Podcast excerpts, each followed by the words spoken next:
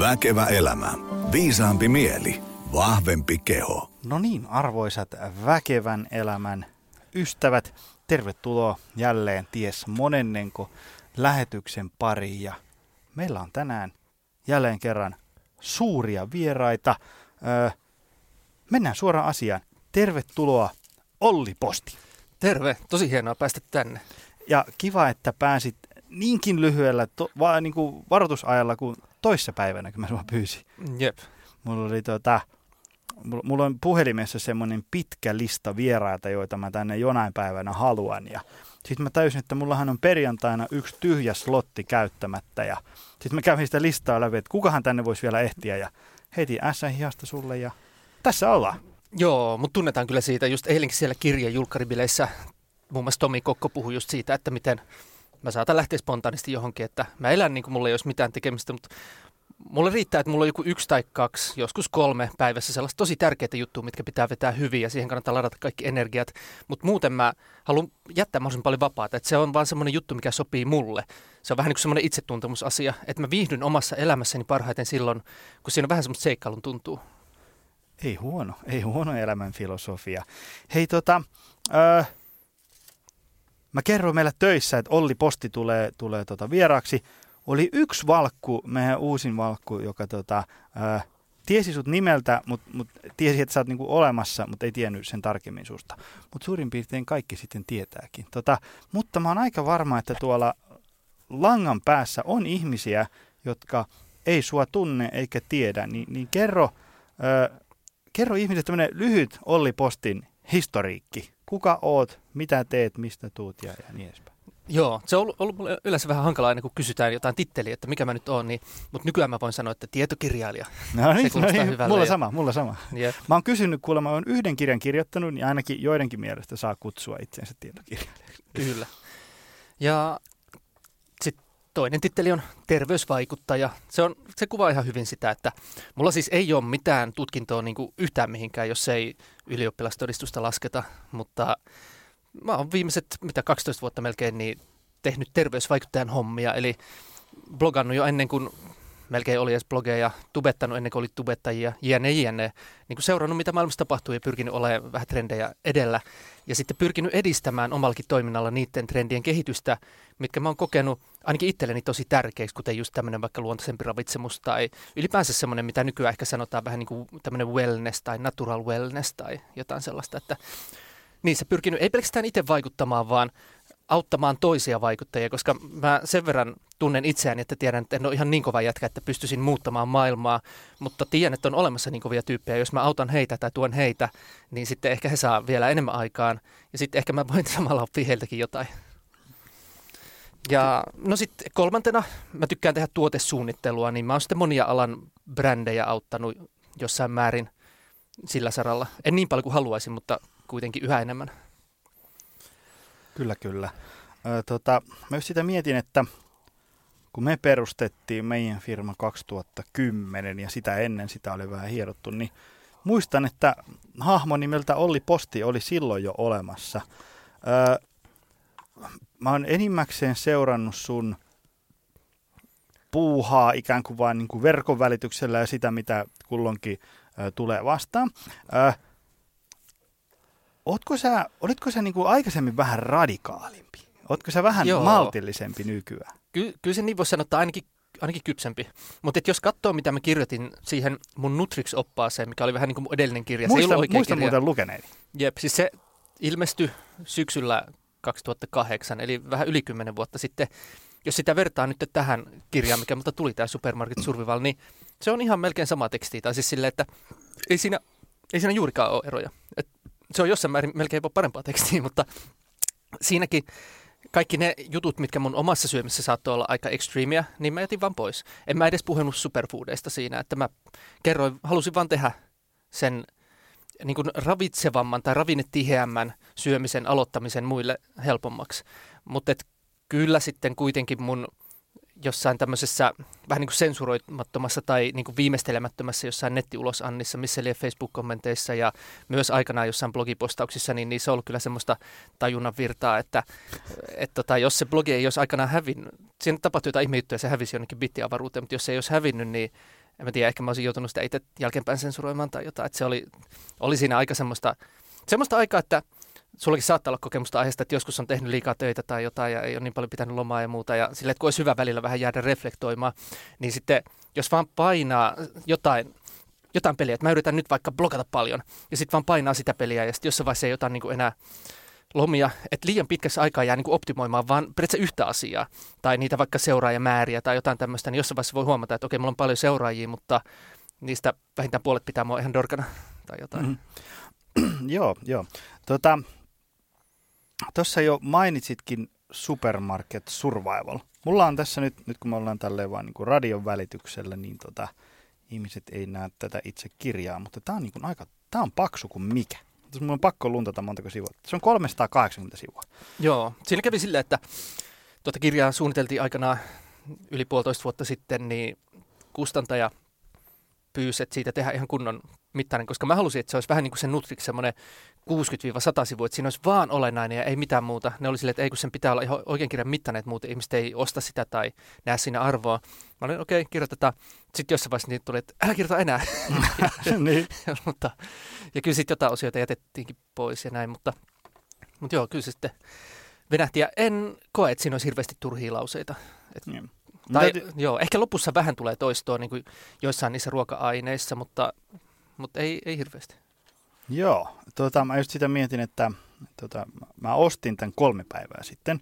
Mä oon intensiivisesti plärännyt tätä, mutta en ole lukenut, mutta niin kuin, täällä on paljon, en ole välttämättä kaikesta samaa mieltä, mutta täällä on paljon hyvää. Niin kuin muun muassa, että tavallaan niin kuin, no nyt tästä sattui tämmöinenkin kappale esiin kuin korvaa. Eli tavallaan, niin kuin, että, että ei välttämättä rupeisi meneen heti niin kuin sillä, että en saa, niin korvaa lisää ja paranna. Tässä on hyvä, niin kuin sille, että ei mene sille, että tässä on kaksi A4 asioita, mitä et saa syödä. Ja mitkä sinun pitää toteuttaa. Tänne. Niin, niin. niin. vaan kun... enemmänkin, että heitäpä tänne sekaan näitä, niin ehkä ne sitten jää ne ikävät hommat siitä pois. Joo, just näin. Et mä koen, että Suomessa, tai se syy, miksi mä oon näitä juttuja tehnyt, tai se isoin juttu siinä, että kaiken tämän taustalla on alusta asti ollut se, että mä, olen, mä oon ainakin kasvanut sellaisen kulttuuriin, missä me niinku uskotaan hyvin pitkälti, että asioita voi muuttaa, tai esimerkiksi ihmisiä, ihmisiin vaikuttaa vain kahdella tavalla. Se on joko kieltäminen tai pakottaminen. Siis mä nyt vähän niin kuin karrikoin tässä, mutta en hirveän paljon, että usein kun juttelen vaikka vanhempienkin kanssa, niin ne saattaa sanoa, että ei lapset tee mitään, jos ei niitä niin kuin pakota tai, tai sitten, että ne tekee vääriä asioita, jos ei niitä kiellä. Ja samalla lailla me monesti niin suhtaudutaan itsemme, että me luullaan, että ainoa tapa, miten mä voin muuttaa mun dietti on se, että mä jollain tavalla niin kuin kiellän itteni syömästä tiettyjä asioita tai sitten niin kuin määrään itteni syömään tiettyjä asioita. Mutta nämä kolme tapaa, mitkä tässä kirjassa esitellään, niin ne ei menekään samalla lailla niin kuin vastakarvaan, vaan ne menee myötäkarvaan. Eli että jos mun keho haluaa syödä makeita, niin se saa syödä makeita, mutta tämä kirja esittelee siihen parempia vaihtoehtoja. Ja sitten tämä ei pakota niin kuin syömään mitään tiettyjä juttuja, mutta siinä lisäosiossa on paljon sitten sellaisia mitä sä voit testata, että jos sä testaat näitä vaikka kymmentä asiaa, niin sä voit tykästyä niistä viiteen, ja sitten ne muut viisi, mihin sä et tykästy, niin en, en mä haluiskaan, että sä söisit niitä. Että, mm, sorry, mä join liikaa kombutsaa. Ei mitään. tota, uh, mä olin puhumassa jossain kirjakaupassa ja sitten se henkilökunta sanoi mulle sen jälkeen, että joo, vitsi, me mä kyllä tästä lähdin noudatetaan näitä sun ohjeita. Ja sitten mä mietin, sanonko mä vai enkö sano, että kun mä en halua, että kukaan noudattaa mun ohjeita. Mutta me ollaan Suomessa niin totuttu just siihen, että meidän aina pitää noudattaa jotain. Ja mä en tiedä, onko mä joku anarkisti vai mikä, mutta mä en ajattele, että kenenkään ainakaan terveyden suhteen tarvitsisi välttämättä noudattaa mitään, koska niin kun mä ainakin itse, jos mä jotain noudatan, niin No en oikeastaan mitään. Siis kehon viestejä periaatteessa, mutta en mä nyt niitäkään noudata. Siis sille, että mä syön ihan mitä vaan, mutta mä pyrin vaan järjestää olosuhteet niin, että kun mä syön mitä vaan, niin se mitä vaan sattuukin olemaan aika hyvää. Kyllä vaan. Niin silloin mä tavallaan pääsen vähemmällä miettimisellä ja mun kapasiteetti vapautuu muiden asioiden miettimiseen. Joo, ja se, sitten se äkkiä se semmoinen, että tässä on tämä juttu, mitä pitää noudattaa, niin se äkkiä johtaa sellaiseen, että tiedätkö, että sit sä, sä onnistut tai epäonnistut. Ja, ja tämä niinku, niinku tämmöinen syöminen, liikkuminen, palautuminen, elintavat on muutenkin varmaan ainoita asioita, missä ihmiset, me ihmiset ollaan niinku tosi brutaaleja itteemme kohtaan. Siis sillä joo, tavalla, että... Joo. Et niin kuin, se voisi olla iloinen asia. Niin, niin. ja sitten se, se on sellaista, niin kuin, että, että jos me mentäisiin vaikka tuohon niin mandariini Kiinan kurssille ekaa kertaa, me käydään sen läpi siellä kansalaisopistossa ja Sitten sen jälkeen, no se ei mennyt ihan niin kuin suunniteltiin, jäi pari tuntia väliin ja sitten me opitaan, Niin. opitaan sen verran, että me pystytään niin kuin tilaa aamukahvia ja käymään ruokakaupassa ja, ja niin edespäin. Ni, niin, niin siitä me ollaan se, että no kyllä mä niin kuin vähän jotain opin tässä mandarin Kiinassa. Mutta sitten, että me tavallaan niin kuin annetaan, että ei mennyt huonosti, ei mennyt täydellisesti, että, että niin kuin aika jees. Mutta niin mitä tulee vaikka johonkin syömiseen ja ruokailutottumusten muuttamiseen, niin siinä me ollaan sille, että en mä pysty tähän diettiin ihan sama. Tavallaan tiedätkö, se on tämmöinen binäärinen onnistun, en onnistu. Olen täydellinen, olen epäonnistu. Et siinä ei ole semmoista välimaastoa, että me oltaisikin, että no kyllä mä oon niin aika hyvin pystynyt syömään fiksusti. Et Joo. siinä mielessä just semmoinen niin ohjeiden noudattaminen on vähän kaksipiippunen juttu. Niin se on, toi oli hyvin sanottu, se on kaksipiippunen ja on hirveän paljon tilanteita, hirveän paljon ihmisiä, hirveän paljon niin kuin, erilaisia juttuja, missä se voi olla tosi tärkeää, se voi toimia tosi hyvin ja näin. Se, miten mä, tai sanotaan mikä mulle toimii ravitsemuksessa parhaiten, niin on se, että mä suhtaudun siihen samalla lailla, kun mä suhtautuisin shoppailuun. Jee, mennään shoppailemaan! Silleen, että en mä ajattele, että nyt kun mä tämän, tänään me shoppailen, niin toivottavasti me onnistutaan tai vähintään ihan hyvin, vaan sille, että se on kivaa. Niin että se on, se on iloinen asia, mitä mä saan tehdä, jos mulla on rahaa tai jotain. Mm. Ja sitten mä voin mennä hyvien kavereiden kanssa sinne. Niin sama juttu ruuassa, että mä uskon ainakin tosi vahvasti ja ilmeisesti tiedekin sitä jo vähän nykyään tukee sitä ajatusta, että se toimii paremmin, jos meillä on niin hyvä olla tai me ollaan iloisia tai nautitaan tai vaikka ehkä vaikka hyvässä seurassakin tai ylipäänsä niin elämässä on hyvä fiilis tai ruoka paremmin, jos meillä on niin parasympaattinen hermosto aktiivisempi, eikä ole niin stressi päällä. Ja sit kun nykyään puhutaan paljon stressihallinnasta, niin mun mielestä ilo on parasta stressihallintaa. Ja ilo voi tulla niin sanotusti pienistä asioista, eli ihan siis pienistä asennemuutoksista, tai siinä vaan, että miten näkee jonkun asian, että näkeekö sen semmoisena suorituksena, että mä oon kunnon kansalainen, jos mä suoriudun tästä hyvin, vai onko se vaan sellainen, että vähän siistiä, että maailmassa on ruokaa ja mä saan syödä sitä. Joo, joo, joo. Tuossa tota, täällä on ollut paljon hyviä vieraita muun muassa tuolta Väestöliitosta ihmisiä puhumassa just siitä tavallaan, että mikä on vaikka niin kuin ihmissuhteiden vaikutus terveyteen, hyvinvointiin ja pitkään ikään. Tavallaan niin kuin ajatellen sitä, että miten, miten monesta asiasta se koostuu just vaikka, niin kuin, että et, et, et jos sulla on hyvät ihmissuhteet ja merkityksellisiä ihmissuhteita ja niin edespäin, niillä voi olla paljon isompi merkitys kuin sillä, että montako grammaa sulla on nyt parsakaalia pöydällä ja niin edespäin. Et se, on, se on kiva, että saatiin myös, myös sut tänne puhuun. Tässä on siis niinku Supermarket Survival rakkaudesta ruokaan ja hyvinvointiin. Tämä on niinku mun mielestä kirjoitettu aika niinku lämpimällä otteella. Tota, niin kuin Supermarket Survival, tuolla on nyt varmasti ihmisiä, että hetkonen, mistä te nyt puhutte, niin, niin tota, vähän aikaisemmin puhuttiin, että oli siis niin kuin verkkokurssi ja nyt on kirja. Ja miten se tiivistäisit niin kuin muutaman minuuttia, että mistä tässä Supermarket Survival-ilmiössä on niin kuin kyse? Mikä, mikä on niin kuin se the juttu? Joo, no se on ihan täysin se, että mun mielestä nykyään on tosi hyviä kaikkia terveys- ja ravitsemusohjeita markkinoilla. Ja tosi monen vuoden ajan, jos on mennyt johonkin kirja, kirjaosastoille kaupoissa, tsekkaan sitä niin kuin safkapuolta, niin vähintään 9 prosenttia niistä kirjoista on silleen, että jes, ihan mahtavaa, tosi positiivista kehitystä. Mutta vaikka sä lukisit ne kaikki, niin sitten kun sä meet kauppaan, niin voi olla vielä vähän sormisuussa, että mut mitä mun nyt sitten kannattaa kuitenkin ostaa. Ja sitten sä rupeat niinku soveltaa niitä teorioita käytäntöön, ja sitten muutaman vuoden päästä sä ehkä niinku löydät sieltä hyviä tuotteita, tai no ehkä mä liioittelen, mutta kuitenkin, että ainakin mulla siihen meni monta vuotta siihen prosessiin. Niin tässä mä haluan niinku vaan helpottaa sitä prosessia, että mä sanon ihan suoraan, että käydään nyt tämä vaikka rasvahylly läpi, ja nämä on hyvin merkkejä. Eli että mennään ihan niin konkreettiaan kuin voi mennä, eli että tässä on niinku tämä vaikka leipähylly, niin katso siellä näitä asioita. Et se on ton kirjan ja ton ilmiön salaisuus ihan täysin. Et se lähti siitä, että kun on tosi paljon netissä viettänyt elämääni ja siellä koittanut ihmisiä jeesi Facebook-postauksissa, kommenteissa, yksityisviesteissä, mitä ikinä, niin kyllä se tosi yleinen kysymys on ollut sit se, että okei, nyt mä niinku ymmärrän näitä ja näitä asioita, mutta itse kun joku tulisi vielä ruokakauppaan mukaan näyttämään, niin sitten me tehtiin verkkokurssi siitä, että mentiin videokameran kanssa kaikki ne hyllyt läpi ja ikään kuin mä opes, opastaisin jotain kaveria tai asiakasta siinä, että tässä on tämä maitohylly ja näihin asioihin mä kiinnittäisin täällä huomiota ja tälleen. Niin tota, no sitten siitä parissa vuodessa duunattiin toi kirja sitten lopulta sit samasta sisällöstä, mutta että siinä oli ihan hullu kyllä se duunin määrä ja kymmenet ihmiset ja asiantuntijat ja osaajat ja vaikka mitkä auttoi siinä, että Mua monesti vähän naurattaa, kun tuossa on mun nimi, mutta mä itse tiedän just, että toi on niin paljon parempi kirja kuin mitä mä itse olisin osannut kirjoittaa. Okay. Että, ja siinä on niin paljon sellaisia läpi, mitä mä en olisi vaan itse keksinyt, mutta erilaista ammattilaista on keksinyt. Et lopulta se mun vahvuus on ollut lähinnä tunnistaa, että kuka on hyvä missäkin. Joskus ihmistä itse tunnistaa sitä edes niin hyvin. Eli, eli jos haluaa selviytyä noin niin kuin supermarkettiviidakossa, niin sä oot sitä mieltä, että tämä on se the juttu. No, tai tämäkin. Siihen ei ole oikein muita kirjoja olemassa oikein millään kielellä. Ja, tai ja. englanniksi on olemassa saman niminen kirja, okay, okay. mutta mut se on ihan vain sellaista, että vaihda tämä tähän vähäkalorimpaan versioon. Että se ei siitä ruoan laadusta puhu. Ja. Että tässä kaikki perustuu just siihen, että mikä olisi ravinne tihempää. No.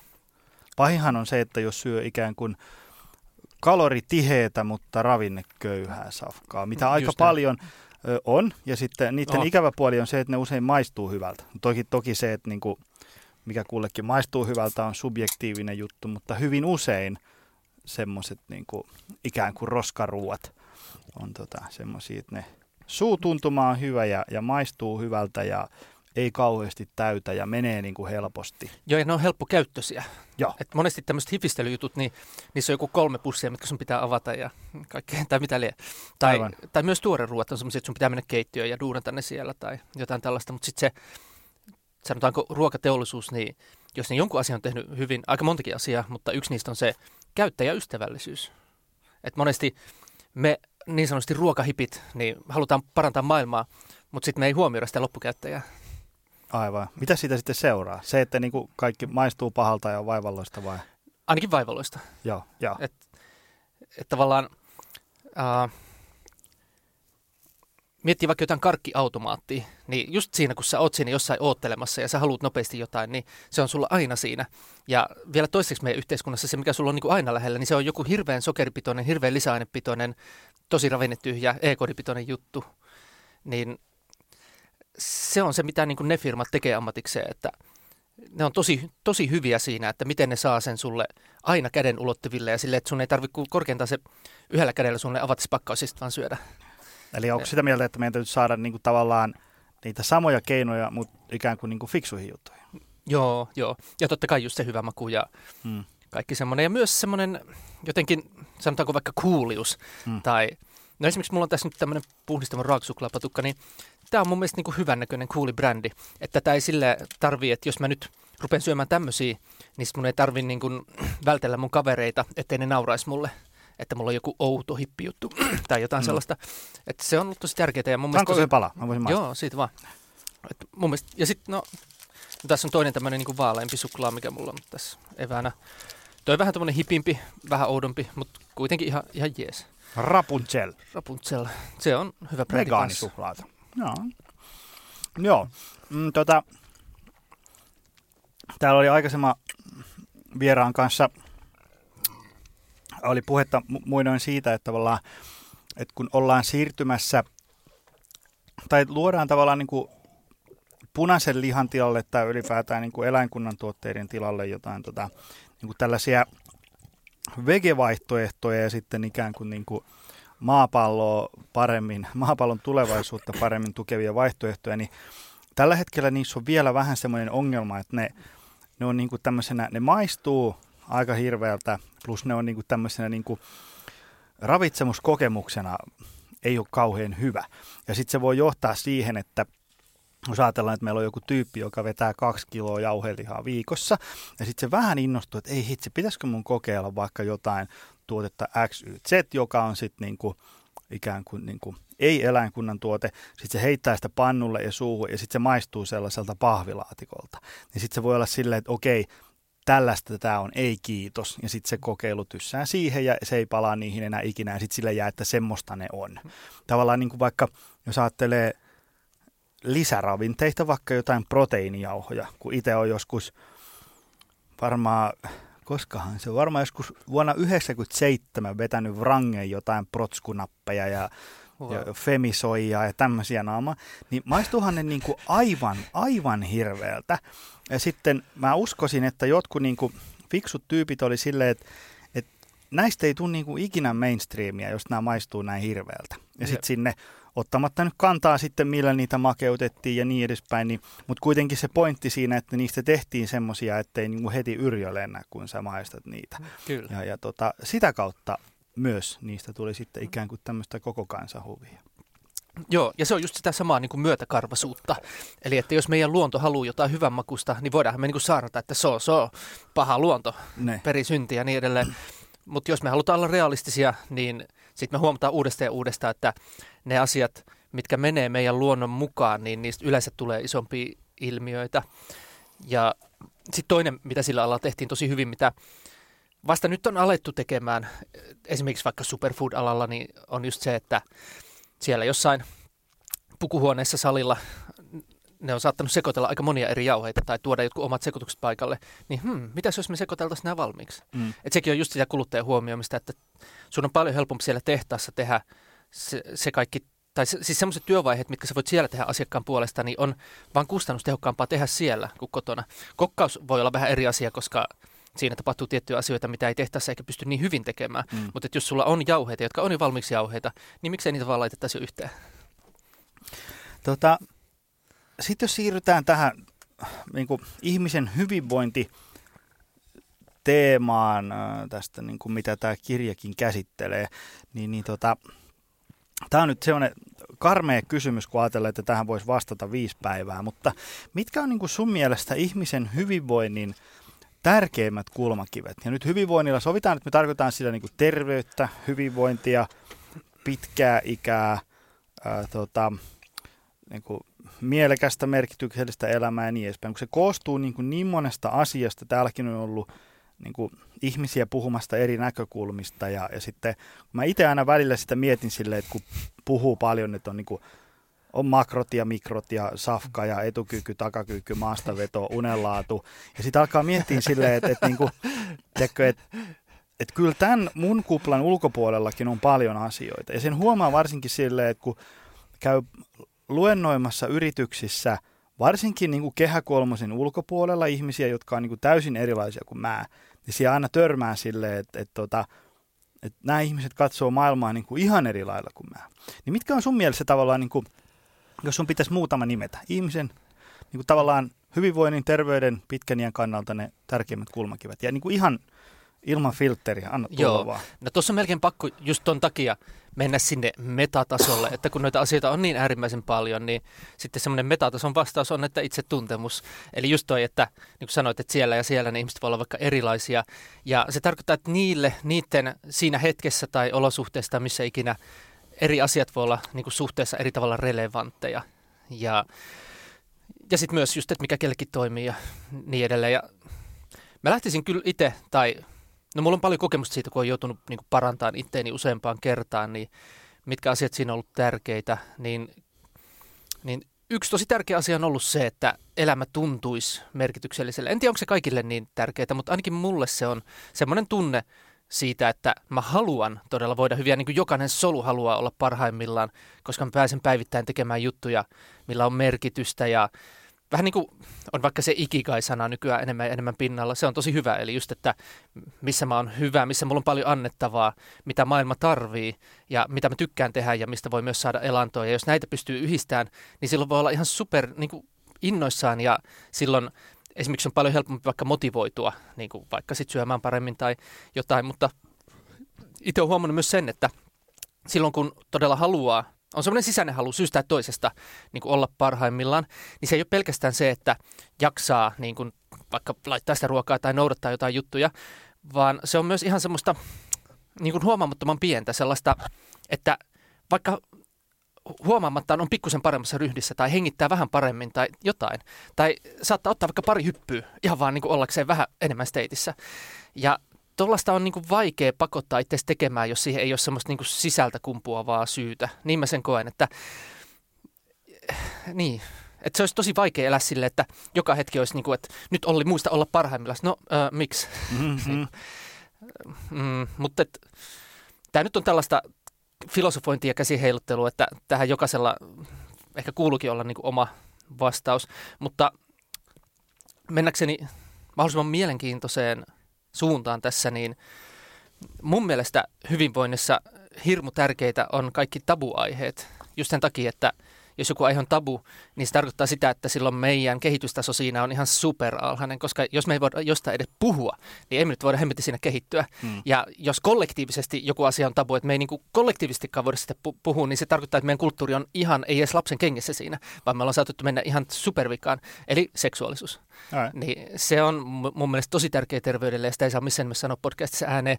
Mutta nykyään voi käyttää tämmöisiä niin kuin, vähän hienompia sanoja, niin kuin seksuaaliterveys niin sitten me voidaan puhua siitä ja ilman, että meitä poltetaan roviolla tai jotain. Niin mä sanon, että seksuaaliterveys on tärkeä. Ja esimerkiksi mulle, mä sanon ihan suoraan, että varmaan iso, siis, tai yksi isoimpia niin kuin, tekijöitä mun terveydessä. Että totta kai mun pitäisi sanoa, että joo, ruoka ja syö superfoodeja ja juo lähdevettä ja jotain tällaista. Mutta äh, jos mä oon ihan rehellinen, niin sanotaan, niin semmoisina aikoina, kun on ollut niin kuin hyvä meininki tuolla saralla, ja eikä välttämättä edes silleen, että olisi ollut paljon seksiä, mutta että on ollut semmoista niin miesten ja naisten välistä tosi kivaa meininkiä ja jännitettä. Että on jotenkin paljon hauskoja äijiä ympärillä ja sitten on niin kuin kivoja mimmejä ja joka päivä saa niin kuin kokea sellaista meininkiä. Niin muistan vaikka joskus, mitä oli 2007 vuonna jossain Joensuun yliopistokampuksella, että joka aamu saanut lähteä sinne. Ja siellä on se yhteisö ja siellä on, mimmit on varmaan laittautunut paremmin kuin edes niin kuin minkään yökerhonkaan tai jotain sille, että ihan hullu meininki siellä kampuksella ja itsekin laittaa ihan niin kuin ykköset päälle, vimpan päälle ja niin kuin, se on niin semmoista, siis mä saatoin välillä pitkäänkin vaan aamulla laittaa jotain eterisiä öljyä kainaloa ja kaikkea silleen niin kuin laittaa itteni niin vimpan päälle. Ja siitä kun lähtee, niin, niin kuin, tota parempaa terveysrutiinia ei, niin kuin, mä en voi kuvitella omalle kohdalleni. Että, että on niin kuin, vaan niin liekeissä, pistää itsensä niin, niin kuin hyvään steittiin ulkoisesti sisäisesti kuin voi ikinä ja sitten kävelee siitä tyylin metsän läpi tai vaikka juoksee innoissaan sinne ja vähän käy jossain luennolla ja sitten ei edes jaksa enää olla siellä ja sitten vaan lähtee juttelemaan äijille ja tytöille ja pitämään kivaa ja soittaa pianoa ja who knows, niin ihan sama vaikka mulla ei nyt silloin olisi ollut vielä ihan kaikkia superfoodeja käytössä ja kaikki lisäravinteet vielä ihan täydellistä laatua ja siis saatoin syödä ihan sitä peruskouluruokaa vaikka pari kertaa päivässä niin kuin rahan säästämiseksi ja näin, niin tota, en kyllä huonosti voinut. Et ihan, ihan mieletön juttu. Ja, ja monet muutkin sellaiset aiheet, mistä on vaikea puhua, niin niistä voisi olla hyvä puhua enemmän. Ja sen takia mä mun niin kuin, iso osa mun terveysstrategiaa on tietenkin ollut niin kuin, muuttaa maailmaa sille, että olisi niin kuin, helpommin saatavilla parempia safkoja. Mutta sitten myös mä oon halunnut luoda enemmän ja enemmän semmoista yhteisöllisyyttä, mitä eilenkin oli sitten vaikka siellä kirjajulkkaribileissä, että mä kutsun sinne vaan ihmisiä, joiden kanssa mä koen, että mä voin olla täysin auki niin kuin kaikesta, että mun ei tarvi pelätä tai suojata mitään ja mä voin mennä siihen eteen puhumaan ja mulla ei ole niin kuin mitään, miksi mun tarvitsisi pelätä tai jännittää ja mä haluan antaa kaiken parhaani niille muille ja ne haluaa antaa kaiken parhaansa mulle ja toisilleen. Ja vaikka ne ei tuntisi toisiaan, niin ne voi puhua toisilleen niin kuin ne jo tuntisi ja ne kaikki voi heti luottaa toisiseen ja näin, niin kyllä tuommoinen mun mielestä jotenkin luo vaan sellaisen pohjan sille, että kaikilla, siellä voi olla eri ikäisiä, siellä oli niin kuin ihan pikkulapsista niin kuin ihan vanhoihin ja kaikilla on vaan niin hyvä olla. Monta kertaa ihmiset tuli vaan sanoa mulle silleen niin kuin että täällä, täällä kyllä aistii semmoisen hyvän olon. Mm-hmm. ja näin, niin tota, että jos puhutaan hyvinvoinnista, niin sitähän se on, että niin kuin miten sä voit hyvin.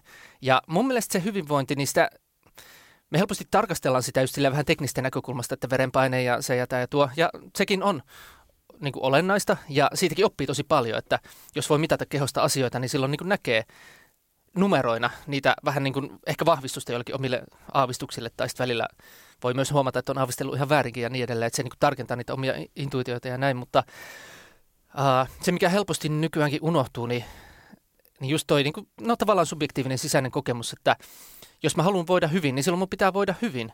Eli ei pelkästään semmoisena, että nyt mä sain mun markkerit niin näyttää jotenkin hyvälle ja näin, mutta elämä on paskaa tai tarkoituksetonta tai jotain, vaan just se, että mä saan päivittäin nähdä niin huikeita ihmisiä ja pitää niin hauskaa niiden kanssa ja tälle oli sitten työpaikalla tai harrastuksessa tai jossain. Ja esimerkiksi mun elämässäni sen jälkeen, kun lähdin sieltä yliopistolta, niin mä monta monta vuotta niin kuin kaipasin sinne kampukselle takas. Mutta mä tiesin, että mä en voi palata sinne, koska mä halusin jo ainakin yrittää jotenkin vaikuttaa näihin asioihin ja tehdä tällaisia juttuja.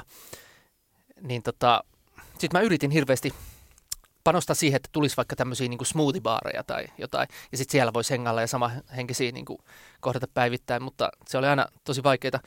Uh, nykyään, kun on varmaan kaksi puoli vuotta ollut tuossa toi Paulik Kulma, niin siitä on tullut vähän semmoinen kohtaamispaikka, että vaikka ei olisi mitään muuta plääniä päivälle, niin menee sinne kirjoittelemaan, soittelen, tekemään toimistohommia mitä vaan ja siitä voi niin kuin lähteä hyvä meininki päälle ja törmää johonkin ja silleen tietää, niin kuin, että on aina kivaa. Et näkee Franssia tai näkee Alinaa tai mitä ikinä. Ja toi helposti puuttuu, niin kuin, että mä, aikuiset, mä uskon, että toi on yksi sellainen syy, miksi me aikuiset sit helposti vanhennutaan aika nopeasti. Että meillä on niin kuin, joku innoittava duuni ja siellä on innoittavia ihmisiä ja, sille, ja sitten kerran vuodessa saadaan juhannuksena nähdä niitä kivoja kavereita. Siis ihan oikeasti monien niin kuin aikuisten elämä saattaa mennä siihen, että mä muistan joskus lukiossa, niin kun just jotkut vaikka kavereiden vanhemmat, niin ne saattoi nähdä toisia just silleen vaikka juhannuksena ja ehkä jouluna tai jotain. Ja sitten oli vaan että vitsi vähän siistiä, että kun me nähdään niin kuin friendien kanssa joka päivä ja sitten lähdetään vaikka sit koulusta niin kuin kävellään yhdessä ja mennään niin kuin jonkun luo ja tälle, niin että mä silloin jo niin kuin ajattelin, että mä haluan, että mun elämä tulee aina olen tällaista, että mä näen mun frendejä joka päivä ja nykyään se on ja mä haluan, että se jatkossa on koko ajan vaan enemmän ja enemmän. Että mä teen koko ajan niin kuin työtä ja strategisesti päätöksiä ja asioita ihan sen perusteella, että vuosi vuodelta mä tuntisin enemmän niin kuin ihan huikeita tyyppejä, jos mä tykkään niin kuin tosi paljon, jotka tykkää musta tosi paljon myös toisistaan. Ja, ja sitten, että se vaan niin kuin laajenee ja laajenee ja niin kuin pääsen myös käsiksi entistä parempiin tyyppeihin ja pystyn itsekin vaan niin kuin näyttämään parempaa esimerkkiä tai luomaan vielä enemmän lämpöä siihen koko kulttuuriin ihmisten välillä. Ja tästä yksi esimerkki, käänteinen esimerkki on myös se, että mulla oli tärkeä yhteistyökumppani tuossa joskus syksyllä. Ja sitten hän sanoi niin yhden semmoisen sanan, että hän jotenkin loukkaantui siitä, että kun hän jotenkin vähän kohteli ikävästi jotain mun kavereita, ja sitten ne kaverit oli vähän sille jotain, sanoi siitä niin kuin mulle, ja mä sanoin siitä hänelle, niin sitten oli silleen vähän niin kuin loukkaantu, otti itsensä ja silleen, että no, jos ne on kerran niin paljon parempia ne sun kaverit, niin en mäkään sitä halua hengata niiden kanssa. Mä olin vaan silleen, okei, okay, me ei enää tehdä. Niin kuin, että mä en toi on mulle tosi tärkeä osa mun terveysstrategiaa. Että mun terveys menisi ihan päin peetä, jos mä rupesin katselemaan jotain draamaa mun elämässä. Että nykyään mm. mä en enää lähde siihen, ei mun stressi tai stressin sieto tai mikään, tai ylipäänsä se olisi, mun pitäisi vetää kymmenkertainen määrä magnesiumia, että mä jaksasin sitä. Tai sillä, että mulla on muutenkin ihan tarpeeksi haasteita, niin just niin kuin sanoin äsken, että mun täytyy tykätä tosi paljon jokaista ihmistä mun elämästä, elämässä, niiden täytyy oikeasti tykätä musta, siis ihan silleen niin kuin fyysisellä tasolla, tavallaan mm. silleen niin kuin viisivuotiaan tasolla tai puolivuotiaan tasolla, että mä haluan napata tuosta Jonin sormesta kiinni, niin kuin silleen. Mm. Ja, ja, tota, ja sitten niiden kaikkien, niin kuin, kaikki tykkää toisistaan, mutta jos, jos se tulee jotain, että tulee joku uusi tyyppi sinne ja vaikka se olisi mulle tosi tärkeä yhteistyökumppani, mutta se ei vaikka viihdy mun kaverittenkaan, niin en mä edes ajattele sitä kahta, kahta kertaa, että en, en lähde siihen hommaan. Mutta joo, mä veikkaan, että tuossa saattoi tulla ehkä kolme, kolme juttua. Kyllä, siinä, tuli noin 15 minuuttia pitkä lause, ilman välimerkkejä. Niin. Ei, se oli loistava. Kyllä. Itse tuntemus ja innostus, tabuaiheet ja sitten just toi, niin kuin, sosiaalinen kautta seksuaalinen hyvinvointi. Se itsetuntemus on tärkeä, koska mä just tänä aamuna kuuntelin Sam Harrisin, äh, hänen semmoista parin tunnin mittaisesta luennosta oli otettu semmoinen viiden minuutin klippi, missä se just toi, oliko se nyt just tavallaan niin kuin tämmöisiä buddhalaisia ajatuksia siitä, että, että se, että ajattelee ilman, että tajua ajattelevansa, on niin kuin se tavallaan ihmisen kärsimyksen niin kuin juurisyy. Tavallaan se, että sä samaistut ajatuksiin sillä, että mä nyt oon vaan tällainen ihminen. Mulle nyt aina vaan aa, käy näin. Ja sit sä et, niin kuin, sä et tajua, että sun aivot nyt vaan tuottaa tämmöistä kuonaa, mikä ei ole sun pitkälle iälle hyväksi. Ja, ja mm. sama esimerkiksi Juval Noah Hararin ajatuksissa, mitä on lukenut sen kirjoja, niin tavallaan, tiedätkö kaverin kirjoittanut mm. Sapiensia, niin, niin sano, Tosi hyvä. siinä oli, kysyttiin, että mitä vinkkejä hän haluaisi antaa niin kuin nykypäivän nuorille, jonka niin kuin tulevaisuus näyttää siltä, että mitä hän tässä on niin kuin tulossa.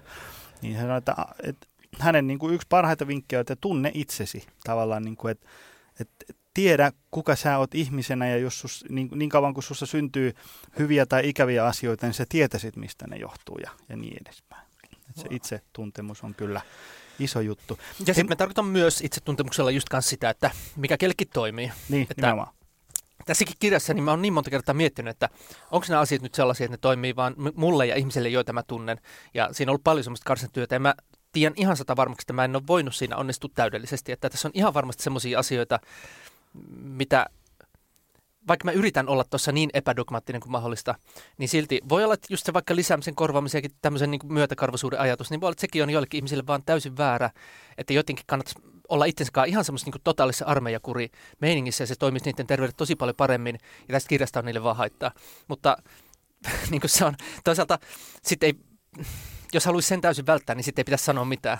Että, joo, joo. Se, se on just hankala silleen, että, että tavallaan kun helposti menee joku tulee kysyä niin jotain, niin ne ohjeet menee semmoisiksi niin, niin ympäripyöreäksi, että no se vähän riippuu ja niin, niin ja näin. Just, just että tavallaan voi sanoa, että no, no kaikki vähän riippuu kaikesta, mutta koitapa vaikka tällaista. No niin. Ne, ne. Joo.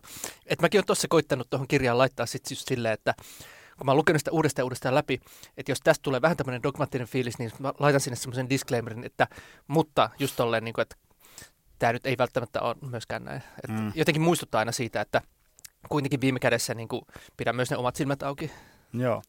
Tota, mä tuli tuossa mieleen, kun säkin oot ollut tässä skenessä, tässä niin kuin terveys, hyvinvointi, niin edespäin skenessä pitkään ja seurannut sitä erinäköisistä kulmista, niin me oli täällä Kukkalaakson kanssa, itse asiassa me puhuttiin niin kuin tunti siitä, että miten tämä hyvinvointiskene on niin kuin elänyt tässä evoluutio vaikka viimeisen kymmenen vuoden aikana.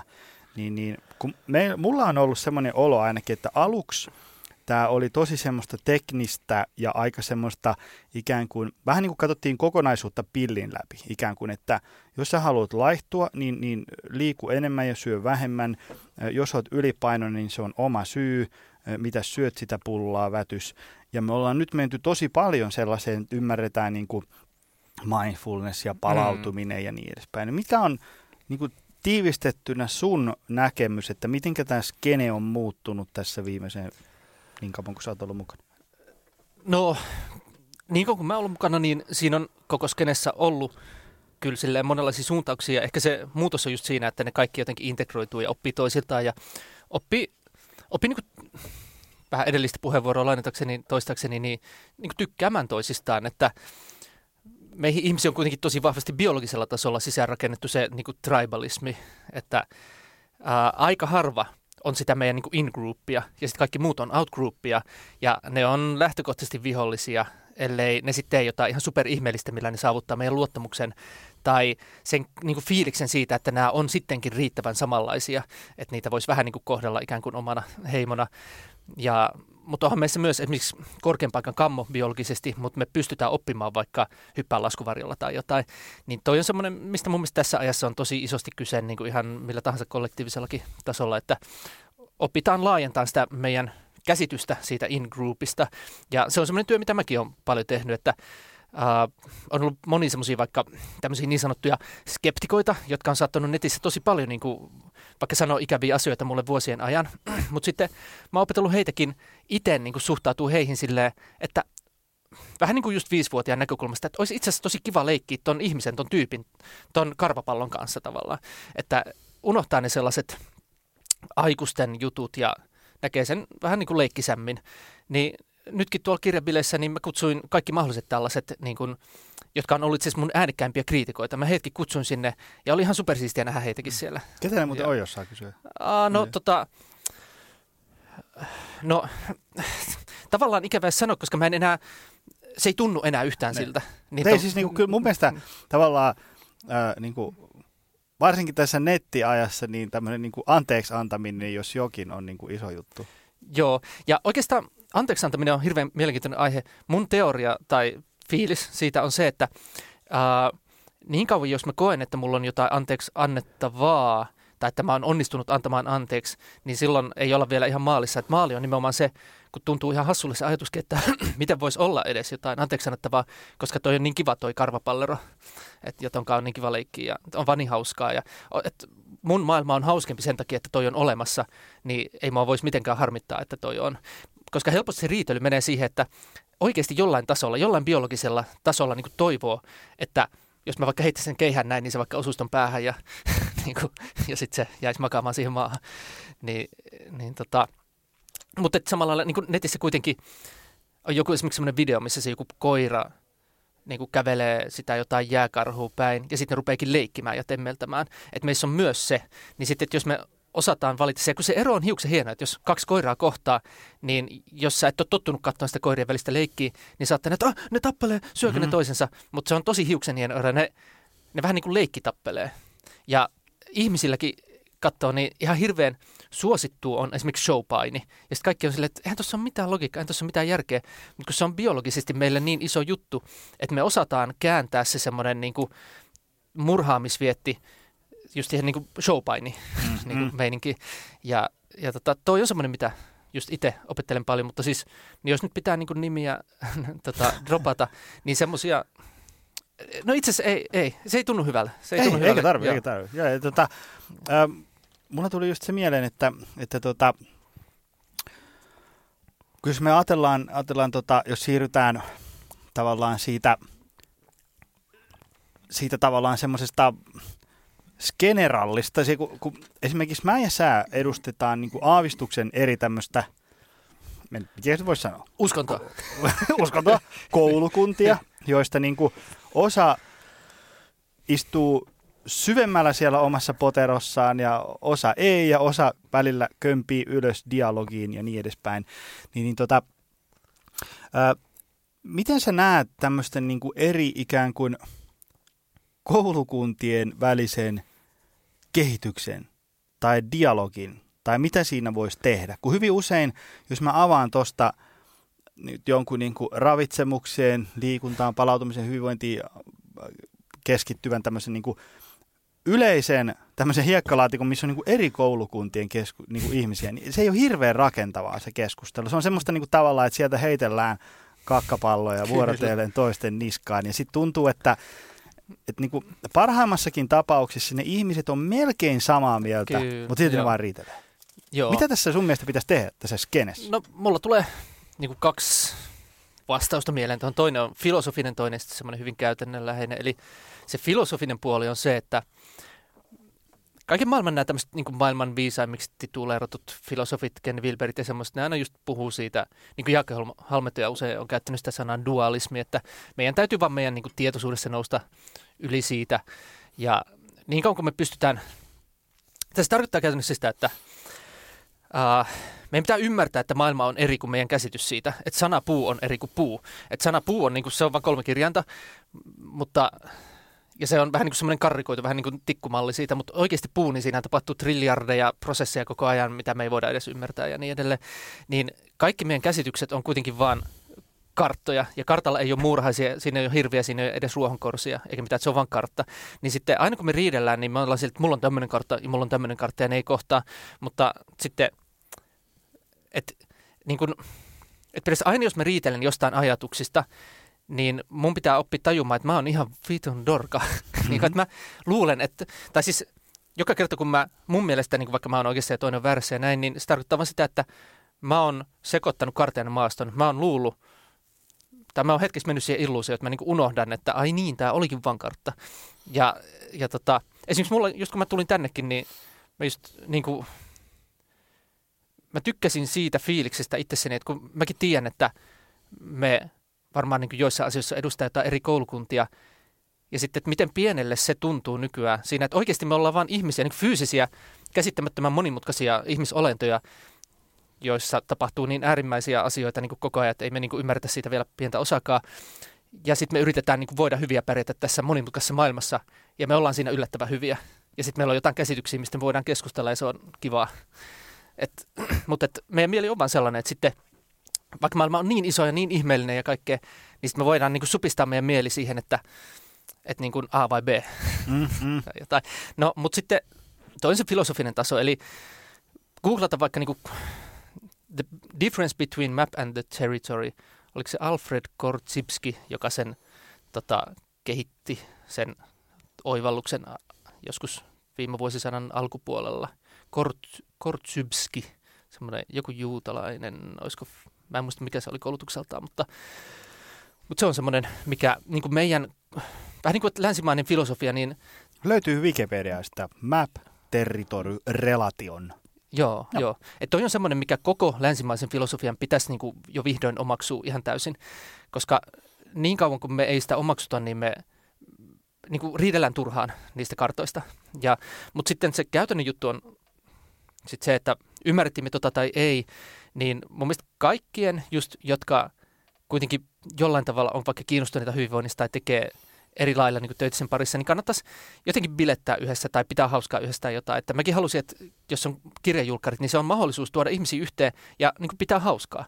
Että me aikuiset liian helposti ajatellaan silleen vähän niin kuin jäykästi ja silleen, että no tämä pitää tehdä näin ja kirjajulkkarit vielä tällaista. Ei, tuolla oli tuo oli räppiä ja tuo oli beatboxausta ja se oli kaikki, joka ikinen puhe, mitä muut piti, niin se oli käytännössä mun roustaamista. Eli ne kertoi musta tosi hassuja tarinoita ja siitä, että miten outo ihminen mä oon ja kaikkea. Ja sitten mäkin saatoin kertoa niistä jotain, niin kuin, et, tai kiusata yleisöä eri tavoin ja silleen, niin, niin tota, sen huomaa aina, että jos sä oot niin jonkun ihmisen kanssa oikeasti pitänyt hauskaa tai tehnyt jotain tyhmää tai vaikka vetänyt kännit tai mitä ikinä, niin mennyt vaikka yhdessä iskemään miehiä tai naisia tai jotain tällaista niin kuin hölmöä hassua, jotain, mikä menee niin kuin ulos siitä semmoisesta meidän aikuisesta, akateemisesta, niin kuin vakavasta karttamielestä, niin silloin se tulee niin kuin aina oleen sun kaveri periaatteessa ja on tosi vaikea tosi vaikea niin kuin lähteä sellaisten kanssa. Sen takia liike-elämässäkin halutaan tavata livenä. Ja esimerkiksi liike-elämässä juodaan tosi paljon alkoholia, mikä ei välttämättä paras idea, mutta se auttaa nimenomaan just luomaan semmoisia läheisempiä luottamussuhteita, mitkä on tosi tärkeitä silloin, kun on vaikka paljon resursseja pelissä ja oikeasti sitä luottamusta tarvitaan tosi paljon.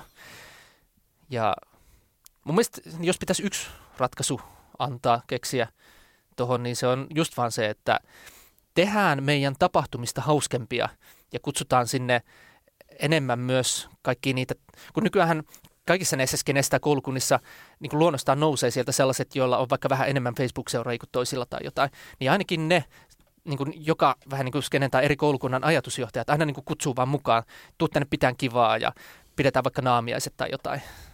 Niin sitten tavallaan sen jälkeen, niin kuin, sen jälkeen kun se tyyppi sitten postaa taas jotain, mistä mä oon eri mieltä tai missä se jopa arvostelee mua, niin sitten se päällimmäinen fiilis on vaan just se, että vitsi se näytti niin hauskalle siinä naamiespuussa sillä. Kyllä.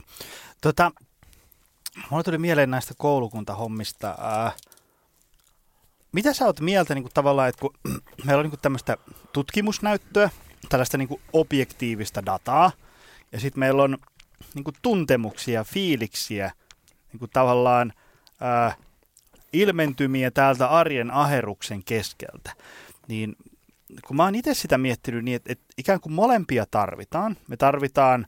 Ää, Molemmat on hirveän hyödyllisiä. Joo, joo.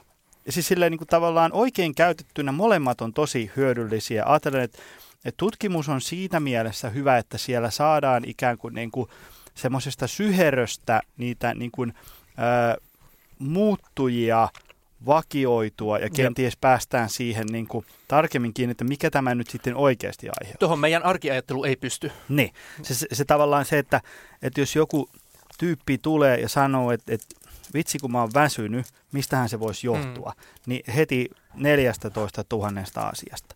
Ja sitten tavallaan taas, kun tässä niin kuin arjen aheruksen keskellä kaikki asiat ei mene ihan niin kuin sen piti mennä tavallaan siinä tekstikirjan osalta. Osa, osa asioista menee niin, että me ei välttämättä tiedetä, tavallaan niin kuin kukaan ei tiedä, on joku kartottamaton alue terveydessä ja hyvinvoinnissa, joku kombo.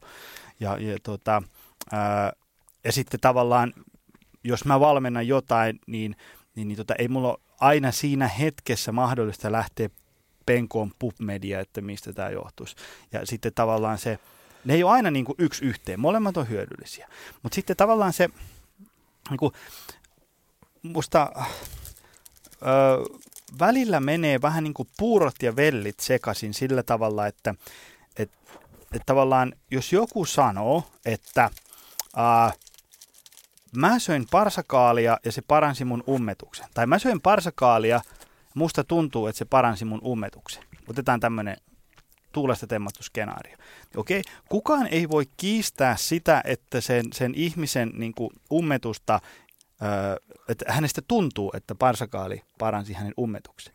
Mutta sitten taas ilman tutkimusta me ei voida olla ihan varmoja, että oliko se parsakaali. Ja sitten tavallaan jos joku sanookin, että minä väitän, että parsakaali parantaa ummetuksen, niin se on tämmöinen objektiivinen väite, mikä niin. ikään kuin, niin kuin sitten sille pitää olla vähän enemmän lihaa luiden ympärille sille väittämään. Jos sä väität, että, että niin kuin tämä ja tämä parantaa tämän ja tämän, niin, niin ei, ei se pahaa tee, jos siihen on vähän jotain näyttöä. Mutta jos sä sanot, että musta tuntuu, että tämä parantaa vaikka mun unelaatua, niin, niin so be it. Ei sitä kukaan, ei kukaan sitä niin kuin subjektiivista tuntemusta kiistä, mutta sitten jos me ruvetaan puhumaan objektiivisista asioista, niin kuin tavallaan väittäen tällaisia, niin kuin, että näin tämä menee, niin siihen yleensä ei ole paha, että jos joku vähän rapsuttaa pintaa, että hei, että, että no mihin sitä perustuu? Mikä on, niin kuin, miten sä näitä ajattelet? Joo, no tuosta tuli semmoinen mieleyhtymä, että jos miettii, että sulla on mökkitie, niin sähän voit tehdä se ihan miten vaan, kunhan sun oma auto jotenkin selviää siitä. Ja sitten jos on joku iso valtatie, niin se täytyy olla tiettyjen standardien mukainen. Siellä ei saa hirveästi lähteä sooloilleen, koska muuten tulee isoja katastrofeja. Niin jos mä kerron mun friendille vaan silleen, että kokeile tuota parsakaalia, niin mä voin tehdä sen ihan vaan pelkästään niin kuin intuitiivisella aavistuksella tai sillä, että mä vaan sain jostain semmoisen idean ja mä jaan sen eteenpäin. Ja sitten mitä isommin sä niin kuin vaikutat ja mitä isompi joukko sun podcastia kuuntelee ja suhun luottaa ja mitä enemmän yhteiskuntakin on ar- antanut niin kuin sulle ja sun vaikka tutkinnolle jotain semmoista tiettyä niin kuin ar- arvoa ja statusta, niin sitä tärkeämpää on, että se on niin kuin tarkasti, yhtä tarkasti reguloitu kuin se joku valtatie. Että siellä ei ruveta niin kuin heittelemään ihan mitä vaan, ihan millä tahansa perusteella. Ja, ja jos mä nyt vaikka haluan sitä itteni parantaa, niin mun kannattaa niin kuin tiedostaa, että mistä lähtiestä saa minkäkin laista tietoa ja sitten hyödyntää niitä tilanteen mukaan. Tämä ei välttämättä sano vielä kellekään mitään, mutta mä yritän, yritän selittää paremmin. Eli tota, äh, no, oma esimerkki, vaikka äh, mä, oon, mä oon yrittäjä ja mun täytyy esimerkiksi vaikka markkinoida asioita, niin kuin tätä kirjaa työkseni, niin tota, Mä oon vaikka lukenut semmoisen kirjan kuin Contagious, joka perustuu ihan puhtaasti tieteeseen ja tutkimukseen siitä, että mikä toimii markkinoinnissa. Mäkin olen lukenut. Se on mainio kirja. Se on mainio. Ja siitä yksi niistä muistaakseni kuudesta semmoista pääideasta oli just tämä, mihin mun tämän kirjan, koko tämä ilmiö on aika puhtaasti perustunut, että me tehtiin tämmöinen kansi, mikä on visuaalisesti tosi erottuva. Ja sitten ainoana tavoitteena on ollut vaan saada sitä mahdollisimman usein, mahdollisimman monien silmäparien eteen. Ei niin kuin mitään muuta tavoitetta. Ja se on toiminut ihan hemmetin hyvin, mm. koska siinä kirjassa tieteellisesti on vaan niin kuin osoitettu, että, että se on vaan ihan saakelin toimivaa markkinoinnissa. Että vähän niin kuin siinä kirjassa oli esimerkkinä tämä Movember Movement, että jotkut koettiin johonkin syöpäjuttuun kerätä jotain rahaa ja sitten ei oikein lähtenyt. Ja sitten kun se yhdistyi tähän viiksihommaan, että siitä tuli niin kuin näkyvä, että sä pystyt tuommoisella näkyvällä signaalilla osoittaa, että hei, mä kuulun tähän movementtiin, niin sitten se lähti leviämään. Niin sitten tässä mä oon vain ainoastaan kannustanut ihmisiä ja näyttä, myös niin kuin omalla esimerkillä kannustanut heitä ja näyttänyt mallia, että hei, postatkaa kuvia tästä. Ja that's it. Ei mitään, niin kuin, noin yksinkertainen idea. Ja mä sain sen ihan täysin vaan niin kuin tieteen kautta. Ja, mutta sitten taas samaan aikaan, jos mä yrittäjänä lukisin vaan tutkimuksia ja sitten vaan noudattaisin niitä, niin mä menisin päin seinää, koska mistä mä tiedän, että tämä idea toimii niin kuin tässä tilanteessa. Eli sitten mm. pitää itse testata ja pitää silmät auki. Ja esimerkiksi markkinoinnissakin, niin tota, eri maissa toimii eri jutut. Ja niin kun, mitä jos mä lukisin nyt tiedettä, mutta mä en sitten törmäiskään vaikka tohon oivallukseen. Mm. Siinä, siis voi olla, että sekin löytyy tieteestä, mutta jos mä nyt en vaan löytäskään sitä, koska tiedekin on aika laaja käsite ja kukaan ei ehdi niin lukea koko tiedettä, niin, niin sitten tarvitaan myös mentorointia, tarvitaan myös niin kun mastermindauskeskusteluita ja tarvitaan myös ihan vaan sitä, että itsekin vaan niin pysähtyy ja ajattelee ja pohtii ja tarkkailee ja keksii hyviä kysymyksiä ja ja testaa asioita, niin kuin myös itse. Koska kaikesta mä en ehdi tehdä niin kuin sitä placebo-kontrolloitua tutkimusta, kun mä tarvitsen huomenna sen vastauksen. Mm. Ja, ja mulla ei ole miljoonaa euroa niin kuin investoida siihen sen vastauksen saamiseen. Että mä, mun tarvii vaan niin kuin nyt aavistaa jotain tai soittaa jollekin tai jotain. Ja, ja yksi esimerkiksi tosi hyödyllinen idea markkinoinnissa mulla on ollut ihan vaan se, minkä mä sain semmoiselta tyypiltä, joka on Britanniassa menestynyt vaan markkinoinnissa ihan hurjan hyvin niin soveltamalla psykologiaa niin kuin johonkin nettimarkkinointiin ja tämmöiseen. hän sanoi, hän tiivisti niin kuin oman kokemuksen siihen, että eri maissa toimii niin kuin eri, eri jutut. Mm. Tosi simppeli idea, mutta ihan ratkaiseva mullekin. Että mä tajusin siinä hetkessä, kun hän sanoi sen, että ei saakeli, että mä oon mennyt niin kuin liikaa jenkkityylillä Suomessa. Ja, ja sitten mä aloin tajuta, että Suomessa niin kuin esimerkiksi social proofin merkitys mikä on markkinoissa niin aika perustermi, niin se on paljon isompi kuin muualla, koska suomalaiset on mu- muita konformistisempia. Mä, se niin heti muutti mun ajattelua, se on paljon parempia toimivampia oivalluksia sitä kautta.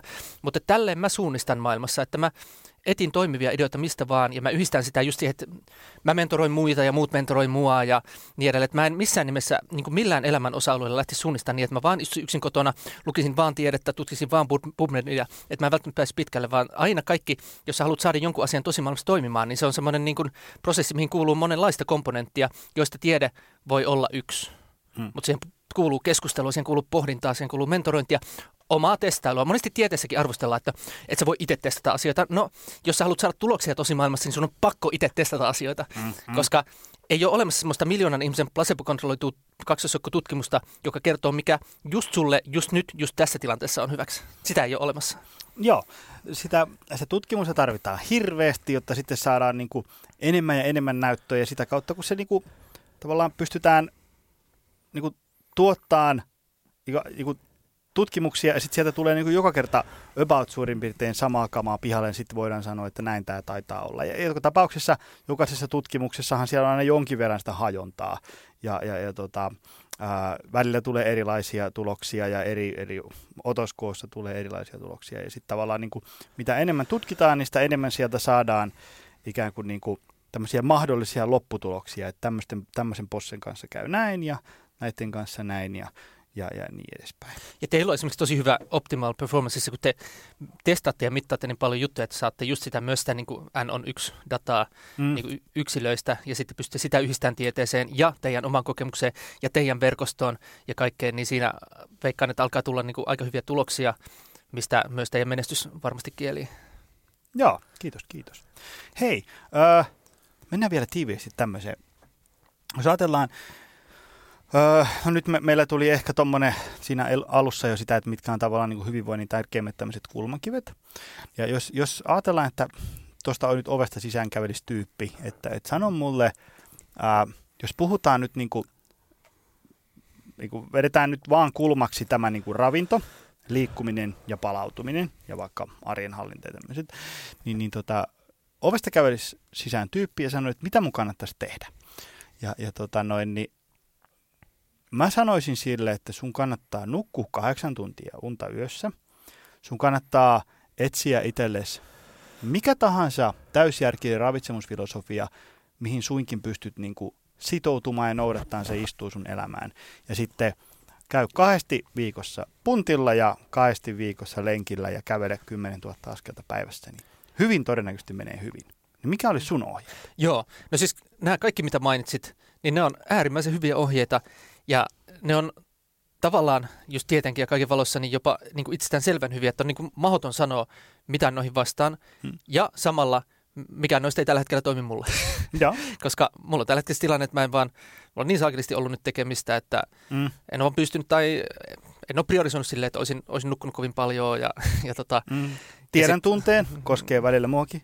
Joo, ja, ja sitten tota, se, no ateriarytmi, niin ei, ei ole tietokaan ollut pitkä aika, tai vain, vain monen vuoteen ei ollut mitään tietokaan sellaisesta. Ja sekin on taas vähän niin kuin kehotyyppi ja itsetuntemusasia. Tai itse asiassa mä uskon, että mun kehotyypille toimisi hyvin nimenomaan säännöllinen ateriarytmi, mutta silti niin kuin, no, nämä on näitä juttuja. Mm, mm. ja tota, uh, mit, mitäs muuta siinä oli? Siis... Tavallaan, että, että jos sun pitäisi heittää, no ajatellaan, että, että Olli Posti kävelisi nyt tuosta ovesta sisään. Ja sanoisi, että mitä hän pitäisi tehdä niin kuin syömisen, liikkumisen ja palautumisen suhteen, niin mitä sä heittäisit? Joo, ehkä sama juttu kuin ihan kaikessa muussakin elämässä, että mua kiinnostaisi, ja itse asiassa mä oon monissa tilanteissa, missä joku uusi tai vanha tuttava tai asiakas tai joku on niin kuin huonossa kunnossa ja sitten lähdetään ratkoon sitä, niin se vaatii multa aika paljon aikaa. Mun täytyy viettää niin kuin useampi päivä sen ihmisen kanssa, että mä saan semmoisen vähän niin kuin, tämä nyt on vähän tämmöistä käsien heiluttelua, mutta että saan semmoisen, niin kuin, näin se toimii mulla, että saan semmoisen intuitiivisemman fiiliksen keskusteluiden ja semmoisen niin kuin läheisen tuntemisen kautta ja semmoisen arjen tarkkailun kautta niin kuin siitä, että mitkä vois olla semmoisia isompia vipuvarsia just tässä kokonaisuudessa? Vaikea, en tiedä osaanko me sanallistaa tätä hyvin. Ja sitten toisaalta mitkä on semmoisia ehkä selkeämpiä pullonkauloja, mitkä olisi helppo korjata ilman, että se liikaa sotkee kaikkea muuta. Et mun mielestä ihminen tai elämä on semmoinen tosi kompleksinen, elävä, dynaaminen systeemi, että jos siinä muuttaa jotain, niin siinä muuttuu tosi moni mm. muukin asia. Että jos mä nyt vaan sanoisin sille Ollille tässä tilanteessa, että nuku enemmän, niin sitten – mun pitäisi myös huomioida se, että jos mä nyt nukun enemmän, niin mulla jää noin ja noin jutut tekemättä, ja mitä mä teen sitten sille stressikuolemalle, mitä siitä tulee, tai sitten mun pitää muuttaa täysin taas näitä suunnitelmia noin, ja sitten se taas niin vaan vaikuttaa miljoona, miljoona, miljoona muuhun asiaan ja niin edelleen, ja mitä mä teen niille kaikille, niin mä on tosi huono antamaan kellekään sellaisia ohjeita, että teen näin, mutta sitten mä pyrin löytämään just sellaisia, niin kuin taloustieteessä sanottaisiin paretoparannuksia, että voidaanko me jotain parantaa siinä ilman, että – se niin kuin, tavallaan maksaisi mitään. Mm. Eli, ja niitä mä pyrin tässä kirjassakin antaa. Eli semmoisia, että jos mä nyt sanon sille ihmiselle vaikka, että jos se juo tällä hetkellä vaikka hanavettä, niin että osta pelkästään tästä lähin tota kaikkein kalleinta vettä, vaikka jotain pellegrinoa, mitä löydät, tai jotain borjomia tuolta, niin voit paremmin, niin se ei ole varma, että toimiiko se sen takia, että se maksaa enemmän, niin sitten taas se raha voi olla jostain muusta pois ja niin edelleen. Se voi taas tuoda jotain stressiä ja lisätä työkuormaa ja jotain. Mutta sitten, jos se ihminen on vaikka syönyt jotain ihme Fruity Loops, jotain muroja, ja, ja sitten siinä on vieressä vaikka, en mä tiedä, joku Sysmän luomumysli, mikä on itse asiassa vähän halvempi, ja sitten se itse asiassa maistuu yhtä hyvälle, jos laittaa vähän hunajaa sekaan tai jotain, niin tavallaan toi oli pelkästään tiedon puutteesta kiinni, että se, voinut, se ei voinut tehdä sitä parannusta, koska se ei vaan tiennyt, että semmoinen vaihtoehto on olemassa. Mä en tiedä, oliko tämä nyt paras esimerkki, mutta tollaisia mä niin pyrin löytämään, sellaisia niin low hanging fruitteja, että jos tuo ihminen vaan tietäisi tämän, niin kuin, se, mm-hmm. semmoisia. Ja esim. mulle on pff, nyt kuukauden ajan varmaan kymmenet kymmenet ihmiset sanonut, oli muistanut, kun sitä aina, nykyään mä rupean nauraa, ja sitten nekin rupeaa nauraa, kun ne itsekin tajuu, että varmaan joku muukin on sanonut se mm-hmm. nyt viime, viime aikoina. Ja, ja tota, mutta sama mä koitan niin omallakin kohdalla silleen, että, että onko sitten kuitenkin, että mä en pysty nyt voimaan täydellisesti, mutta onko jotain, esimerkiksi viime aikoina semmoinen yksi low hanging fruitti oli se, että me mentiin ottaa valokuvia tuohon Kaisaniemen kasvitieteellisen puutarhaan. Me jäin sinne vähäksi aikaa, me kyselin, mitä tämä maksaa ja kaikkea. Sitten joku tyyppi vaan sattumalta sanoi, että hei, on olemassa tämmöinen museokortti. Sillä pääsee tänne ilmaiseksi. No, mitä se maksaa? 70 vuodessa. What? Okei, okay, mä saman tien hankin sen. Ja nyt tästä aina, kun mun tarvii vaan niin olla ja miettiä, niin mun ei tarvi lähteä jonkin Joensuun tai Rovaniemelle, vaan mä kävelen siitä Hakaniemestä sinne jonkun sillan yli ja istun siellä niin pitkään kuin istun ja vaan mietin asioita ja sitten tulee joku idea, ehkä soitan puhelun. Niin just, että tommonen ihan huikea ratkaisu oli olemassa mun ihan vieressä ja sitten mun vaan piti saada tietää siitä, niin mä yritän löytää ja jakaa mahdollisimman paljon tollaisia vinkkejä, mitkä koskisivat niin mahdollisimman monia. Ja yksi semmoinen, mitä mä sanoisin, tai sanonkin aina kaikille ehkä, tai no en tiedä, mutta joo, kyllä me yleensä lähdetään liikkeelle siitä, että juuri kukaan meistä ei nesteytä kehoa niin hyvin kuin voisi. Eli että jos me lähdetään äh, niin kuin laajentamaan laadukasta juomavalikoimaa, niin silloin se määräkin automaattisesti nousee. Jos me väkisin yritetään juoda enemmän, niin silloin voi olla, että se kuluttaa ehkä jotain elektrolyyttejä ja voi olla, että siinä ei ole pelkästään edes ainoastaan hyviä vaikutuksia. Se on semmoinen, mistä mä usein puhun, mutta voi olla, että sit sekin taas maksaa liikaa, että sekin on taas yksilöllistä, mutta mä koitan vaan niinku tuoda, heitellä, vähän niin kuin tässä kirjassakin, heitellä paljon semmoisia ideoita, että kokeile, onko näistä joku sulle semmoinen, että se toimii niin kuin niin hyvin, että sä oikeasti tuut kiittämään ja halaamaan mua silleen, että jes, että tämä oli niin siisti juttu, että miten kukaan ei ollut ikinä sanonut mulle tosta. Mm. Ja yksi voi olla myös just se, että moni ei vaan niin tiedä, että meidän ihmisten kannattaisi syödä enemmän ja voimakkaampia vihreitä.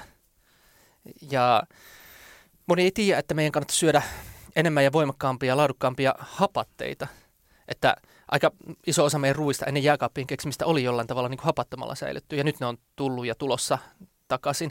Ja sitten vaikka, että mitkä niistä on vielä vaikka tosi hyviä merkkejä tai jotain, niin, niin tota, tommosia mä pyrin kertoa, että mä, mä lähden niin kuin siitä, että sä osaat jo elää, tai siis se on vähän niin kuin, että sun keho hakee parhaan mahdollisen homeostaasin niin kuin tämänhetkisiin olosuhteisiin aina. Ja, mutta samalla lailla se sama koskee koko elämää, että ne tavat ja rutiinit, mitkä sulle on syntynyt, niin ne on sun niin tämänhetkisiin olosuhteisiin ja ehkä tavoitteisiin ja taipumuksiin ja kaikki niin niiden yhteissummana niin paras mahdollinen, mitä sun keho on pystynyt keksimään. Ja sitten jos niitä lähdetään väkisin muuttaa, niin se ei ole aina varma, että onko se lopputulos edes kokonaisuudessaan parempi ottaa huomioon kaikki stressitasot ja pff, niin kuin you name it. Mutta mut just, että jos sä löydät sen jonkun paratiisipuutarhan sun naapurista, niin ihan vaan sillä, että sä löysit sen, niin ihan automaattisesti sun elämä voi sen jälkeen olla jonkin verran parempaa. Tai jotain. To, toi on se, miten mä tota, niin kuin ajattelen, mutta, mutta sitten taas niin kuin, ei toikaan ole lopullinen totuus tai koko totuus, että että Joo, tota, eikä se niinku tavalla... Tai siis just, että mä voisin tulla vaikka seuraamaan teidän toimintaa, ja sitten mä siis sille, että aah, okei, okay, että tämä ei perustukaan kaikessa ihan tähän samaan filosofiaan, mutta no asiakkaat saakin tosi hyviä tuloksia. Ja, mm, mm. Mm. Joo, ja ei se, siis hyvin usein kannattaa lähteä semmoista kulmasta, että, että, että tavallaan, että, että mitä niin kuin hyvää siellä arjessa jo on, mitä Joo. tehdään niin kuin oikein, ja sitten muutetaan kenties vaikka sitä, mikä on se suurin pullonkaula siellä, tai, niin. tai sitten voidaan aloittaa semmoisesta, mikä on niin kuin, kaikkein matalan kynnyksimmä juttu. Se ei välttämättä kaikkein tärkein eikä ehkä optimaalisin, mutta jos se ihminen kokee, että, että niin tohon mä pystyn ainakin, niin sitten voidaan aloittaa ihan hyvin siitä. Ja sitten tota, ja sitten tietysti aina ihmisten niin kuin, kukin tavallaan tasollaan. Et jollakin se voi olla silleen, että lisätään kuudes treeni viikkoon, kun viisi kulkee niin hienosti. Jollakin se voi olla silleen, että kun nyt saisi edes puoli tuntia viikossa käveltyä tai jotain tämmöisiä. Jep. Ja sitten hirveän, toki on kaikki myymistä myös. Mm. Siis just, että uh, ei pelkästään se, mit, mitä joku kannattaisi tehdä, vaan minkä ajatuksen kukin voi ostaa. Ja mun mielestä myös siinä te olette erityisen hyviä. Tai siis mä en voi sanoa, että mä olisin niin hirveästi seurannut juttuja, mutta on jonkin verran. Niin mun mielestä te teette kaiken silleen, että kaikki mitä teette sopii tosi hyvin suomalaiseen, mun mielestä suomalaiseen mentaliteettiin ja semmoiseen, että kun teille tulee joku asiakas, niin kyllä se varmaan aika tarkkaan kuuntelee, mitä te niin kuin sanotte. Ja sen on helppo niin kuin uskoa niihin juttuihin ja lähteä kokeilemaan teidän ohjeita. Varmaan niin kuin monesti helpompi. Siis mä aina ajattelen, että mun ohjeet on tosi helppoja, mutta mä helposti kerron ne semmoisella tavalla, mikä kuulostaa vaikka liian hörhölle. Ja se ei ole hyvä. Se ei ole hyvä. Tota, lähetysaika lähenee loppua. Me voitaisiin ottaa tähän loppuun tämmöinen viiden minuutin tiivistys, kun, kun sä oot kuitenkin niin kuin, tässä hyvinvointiskenessä tämmöinen niin kuin, myyttinen hahmo. Kyllä, tai, tai tämmöinen, niin kuin, että että jos kysyy, että et sä Olli Posti, no totta kai mä tiedän. Elämä Mutta, suurempi. Elämä suurempi. Kerro, äh, kerro kolme asiaa Olli Postista, joita ihmiset ei tiedä, mutta pitää paikkansa. Lyhyesti. Joo, no riippuu miten paljon on perehtynyt ja silleen, mutta kesällä 2007 voitin B-luokan Tenniksen Suomen mestaruuden. Oikeasti? Oli, joo. Oho, en tiedä. Joo, vitsi, joo. vitsi. Joo, siis tota, se oli just silleen, että kun mulla silloin 2020 tuli se MS-diagnoosihommeli ja 2004-2005 vaihteessa mä olin kaikki huonoimmilla, niin 2005 opiskelin ihan hulluna niitä kaikkia terveysasioita. 2006 opiskelin niin kuin ihan yötä päivää, silleen, että aamullakin heräsin vielä niihin luentoihin ja silleen. Ja 2000, 2007 alussa tunsi, että nyt tämä on niin voitettu tämä homma ja siinä 2007 kesällä mä rupesin niin kuin eka kertaa niin kuin supermonen vuoteen, niin kuin halusin koittaa, että voisiko vielä tulla niin kuin hyväksi tennispelaajaksi ja sitten rupesin vaan treenaamaan ja sitten aluksi tullut oikein mitään. Mutta sitten loppukesästä mä tosiaan menin sinne Tenniksen B-luokan Suomen mestaruksi. Mä en ollut ikinä parhaimpina vuosinakaan voittanut edes tavallista B-luokan kisaa. Ja sitten menin vaan sinne voitin puolet matsista niin 6-0, 6-0. Mm. niin kuin, että kaikki se koordinaatio, mikä mulla oli mennyt huonoksi, se toimi ihan superhyvin. Kaikki tasapaino, kaikki tämmöinen tavallaan mielenhallintakin. Ja sitten, joo, siis joo, ihan, voitin niin kuin ihan pystyyn ne kisat. Ja sitten mä muistan siinä kesän jotkut vikat kisat, mä pelasin jotain niin kuin semmoista kaveria vasta, jonka ranking Suomessa oli 18, eli se oli ihan, sitten, ihan niin kuin Suomen kärkeä. Ja ihan hullun tiukkaa, ei vaan niin kuin kantti ei kestänyt silleen, että mä sitten vähän jäädyin tiukassa paikassa, mutta ihan täysin tasaisesti pystyn pelaamaan niin sitä vastaan. Ja se oli ihan, ihan crazy. Ja, mutta sitten seuraavana vuonna tapahtui vielä hullumpi juttu, että siinä se talvi meni ihan niin kuin tosi paljon koneella näpytellessä ja, ja sitten toisaalta no kaikkea sosiaalista kivaa oli ja silleen, mutta ei ollut mitään niin kuin urheiluharrastusta siinä talvella. Ja sitten olin parkannut niin porukoiden luona ja kävin viemässä ja ne oli se, että Olli, käy viemässä koiraa, no okei. Okay. Ja sitten ihmettelin, että mitä tämä keho nyt tuntuu näin hyvälle. Silloin oli semmoinen ihan älytön hifistely niin kuin vaihe päällä näissä safkajutuissa. Ja, ja tota, sitten vaan sanon pikkuvelelle, että uskotko näihin mun hörhöjuttuihin, jos pystyn tälleen kylmiltään vetämään 3000 Cooperissa? Mä olin vetänyt parhaimmillaan 3250, kun mä kuitenkin urheilin aina pienenä ja sille olin aina niin kuin luokan paras Cooperissa ja näin. Ja tietysti vähän astmalääkkeellä vielä doppasin siihen päälle. Niin tota, sitten kylmiltään lähti vetämään ja meni 3450. Oho, se, koska tämä oli? Se oli 2008 toukokuussa. Ja Aika levottoman kova. Se oli ihan sairas. Ja kun mä vaan tiesin kokemuksesta, että kun en mä tosiaan ollut pitkä aikaan sille oikein varsinaisesti juossut tai mitään, mutta mä muistin silloin niistä lukioajan Cooper-testeistä, että kannattaa mieluummin lähteä liian kovaa kuin liian hitaasti, koska sitä on vaikea niin kuin enää saavuttaa sitten myöhemmin, mutta että sit vaikka olisi jo puolessa välissä ihan paskana, niin kuitenkin voi sit vaikka tahdonvoimalla edes jonkinlaista vauhtia vielä laahustaa sen lopun. Niin mä lähdin vetämään niin kuin ihan, ihan liian kovaa, ja sitten mä pystyin pitämään, kun pikkuveli sanoi niitä kierrosaikoja koko ajan, niin pystyn pitämään ne about samat siinä sen koko, koko matka. Okay. Mutta siinä mä huomasin just niin kuin sen, tämä nyt on subjektiivista kokemusta, mutta tämä oli hirveän mielenkiintoinen se kokemus siitä, että mä, niin kuin, mä muistan, mä kuvasin sitä näin, että jos keho on silleen super auki, mitä ikinä se tarkoittaakaan, niin silloin ää, ei ala niinku hengästyttämään, vaikka ei olisi niinku sitä kuntoa silleen treenattuna. Mutta en tiedä, se oli, se oli ihan hullu. Mä, mä olin niin sekaisin siitä, mä saman tien heitin ne sortsit veksi ja lähdin juokseen alasti kunniakierrosta, kunnes huomasin, että siellä katsomassa olikin joku ja sitten juoksin takaisin ja otin housut. Mutta se oli, se oli siis jotain niinku ihan, ihan perättävää. Ja tota, sitten No kolmas juttu, mitä jengi ei tiedä, on se, että nyt sitten niin kuin noiden ihmissuoriston jälkeen niin ei ole kyllä paljon tullut urheiltua kymmenen vuoteen, että, että sitten toi tavallaan asioihin vaikuttaminen ja tietokoneella istuminen ja semmoinen vienyt kyllä niin pahasti mennessä ja sitten on ollut yksi maailman huonompia niin kuin tässä yrittäjyydessä ja sekin on tuonut omia haasteitaan sitten monta kertaa ja niin edelleen. Ja, tota, ja välillä sitten, no ollut yrittäjänä vaan on elänyt jollain tuilla. Sekin on yksi asia, mitä ehkä kaikki ei tiedä. Ja No itse asiassa joo, yksi asia on myös semmoinen, että siinä 2011 se sijasti mun ura oli tosi nousujohteinen, mutta sitten mulla meni maine tosi pahasti. Niin sitten mä olin yhtäkkiä koditon ja rahaton ja kaveriton ja sitten terveyskin meni vielä uudestaan siinä 2012-2013 ja sitten mulla kesti, kun mä olin tehnyt niitä videoita jo 2009 alkaen tosi innoissaan nettiin ja meni joku neljä vuotta siinä välissä silleen, että ei, ei uskaltanut ollenkaan mennä edes kamera eteen, tai ehkä kolme vuotta tai jotain. Että kesti tosi pitkään saada se tietysti terveys, mutta sitten muukin elämä ja se koko niin itse luottamus kaikki takas. Niin tota, uh, mutta mutta sitten nyt, nyt on alkanut päästä sille jaloille, vaikka onkin ottanut velkaa niin kuin just tuota kirjaa varten ja tälleen, mutta kuitenkin, että semmoinen asia, mitä kaikki tiedät, että nyt tänä vuonna mä aion oikeasti ehtiä tehdä niin kuin kivoja juttuja tällä keholla. Ja nyt mä olin eka kertaa varmaan vuosikausiin niin kuin kokeilemassa sul, sulkapalloa ja mä sitten katoin jälkeenpäin, kun mä laitoin sen kännykän siihen kuvaan videoon, niin katoin sille, että et en mä ole ikinä pelannut noin hyvin. Niin kuin, et ei, ei mun keho ole ikinä toiminut näin hyvin. Ja samoin viimeksi kun olin pelannut tennistä Friendin kanssa, niin siinäkin katsoin sille jälkeenpäin videolta, että kuka tuossa niin pelaa. Että toihan on niin kuin ihan tuommoista niin A-luokan huippupelityyliä.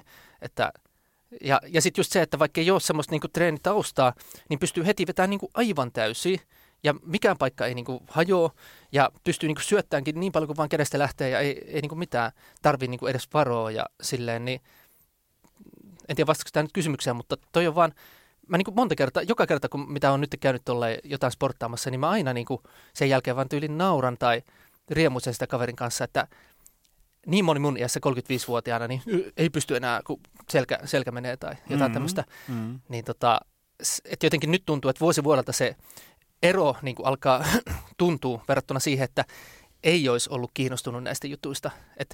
Että et vai vitsi, jos mä en olisi ikinä saanut sitä jotain MS-diagnoosia, ja olisin säilynyt ikään kuin perusterveenä, niin mä olisin nyt 35-vuotias perusterve, eli mulla olisi keho täynnä kaikki mm. jotain kremppoja siellä täällä ja tuolla. Niin, tota, Mutta sitten oliko se, että kolme, Kolme, kolme juttua, mitä ihmiset ei tiedä, mitkä nyt tuli. Joo, siinä tuli. Ja sitten mä palan halusta tietää ää, kolme myyttiä Olli Postista, jotka eivät pidä paikkaansa. Joo, mitähän tuon, no siis tai ehkä, joo, ehkä semmoinen niin olennaisin, että lähinnä, että niin kuin mitä väärinkäsityksiä tulee, niin vuosien varrella mä oon kuitenkin jo yli kymmenen vuotta opettanut sitä tuommoista niin myötäkarvasta, oman luonnon mukaista, oman maun mukaista ja äärimmäisen sallivaa syömistä, niin sitten kuitenkin aina silloin tällöin kuulee silleen, että ei sitä Olli varmaan uskalla niin kutsua kotiin, kun se on varmaan niin, niin kuin tarkka noista ruoka-asioista. Ja sillä, että mä oon, mä oon niin yksi sallivimpia ja myös itse asiassa ittenikin suhteen, että mä vaan, jos mun ei tee mieli jotain, niin mä en syö sitä. Mutta sillä, että aina kun aina jengi kysyy, että no, että minkälainen niin kuin dietti sulla on, niin aina, että ei, ei, ei, kun se on niin kuin just päinvastoin. Että toi on ehkä semmoinen väärinkäsitys, minkä mä haluaisin aina vaan niin kuin paremmin ja paremmin osata korjata. Että mä oon just se tyyppi, joka puhuu nimenomaan sen vapauden puolesta ja niin sanotusti noudattaa sitä itsekin, jos nyt vapautta voi noudattaa. Se kuulostaa vähän odolle. Mä luulen, että se on varmaan vähän tämmöinen hyvinvointialan äh, ihmisten ammattitauti, koska mm. jos mä menen johonkin, niin, niin tota, äh, johonkin vaikka yritysluentoon vetää, niin nekin on usein silleen, että jo tässä on vähän aikaa, että ota tuosta pöydästä jotain, jossa voit syödä näitä. Tiedätkö, niin. se on niin se ensimmäinen ajatus, että, että mä syön vaan niin kuin parsakaalia ja jauhelihaa ja riisiä, kun todellisuudessa mä en syö noin niin kuin suurin piirtein mitään vaan.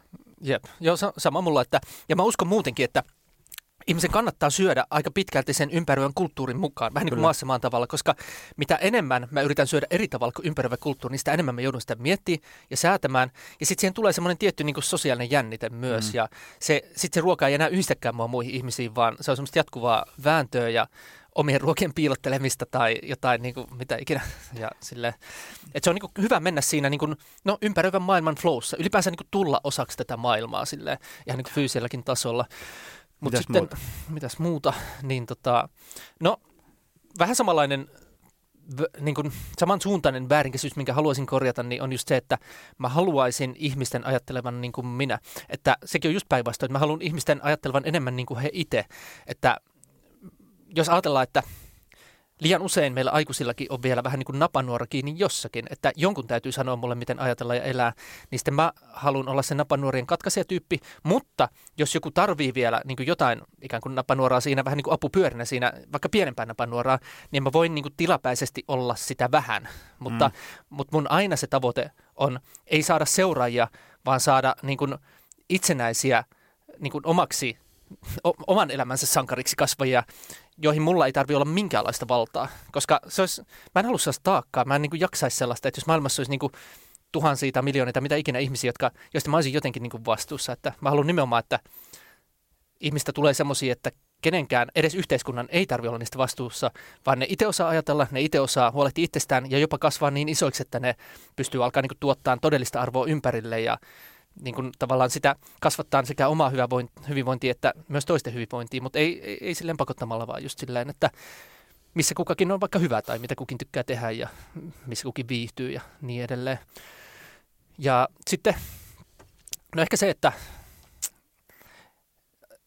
että mä olisin jotenkin tosi viisas – Siis jot, jotkut myös ajattelee, niin se on myös sellainen värkys, että, että Olli Post, että se on niin just tosi elämän suurimpi, tosi viisas ja että menestys tulee sille helposti, niin noin on kanssa semmoisia, että ei voisi olla enempää päinvastoin. Että jos mietin just minkälaisia vaikka virheitä mä oon tehnyt ja teen niin usein sille omalla vaikka yrittäjyysuralla ja myös terveydessä ja ihan missä vaan, niin se on ihan, ihan hirveetä, ihan, ihan karmeita. Sille, että, ja, mutta sitten se pieni orastava menestys, mitä mä oon niin joissain asioissa saanut, niin se tulee ihan puhtaasti mentoreilta sekä niin kuin kirjojen että podcastien tai minkä ikinä kautta.